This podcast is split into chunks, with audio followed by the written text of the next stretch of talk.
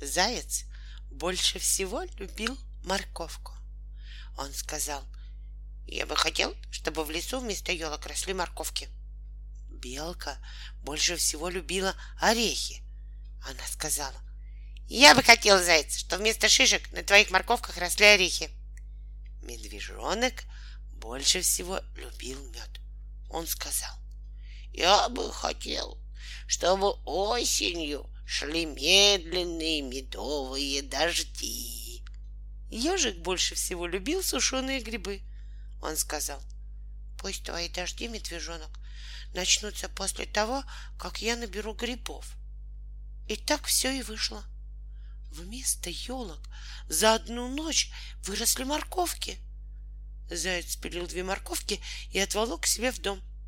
На морковочных хвостиках выросли орехи.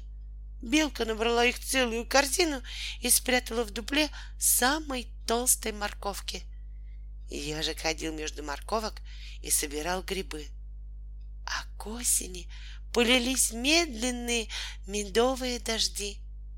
Заяц ел морковку с медом, белка — орехи с медом, ежик — грибы с медом, а медвежонок целыми днями стоял на морковочной опушке с разинутой пастью.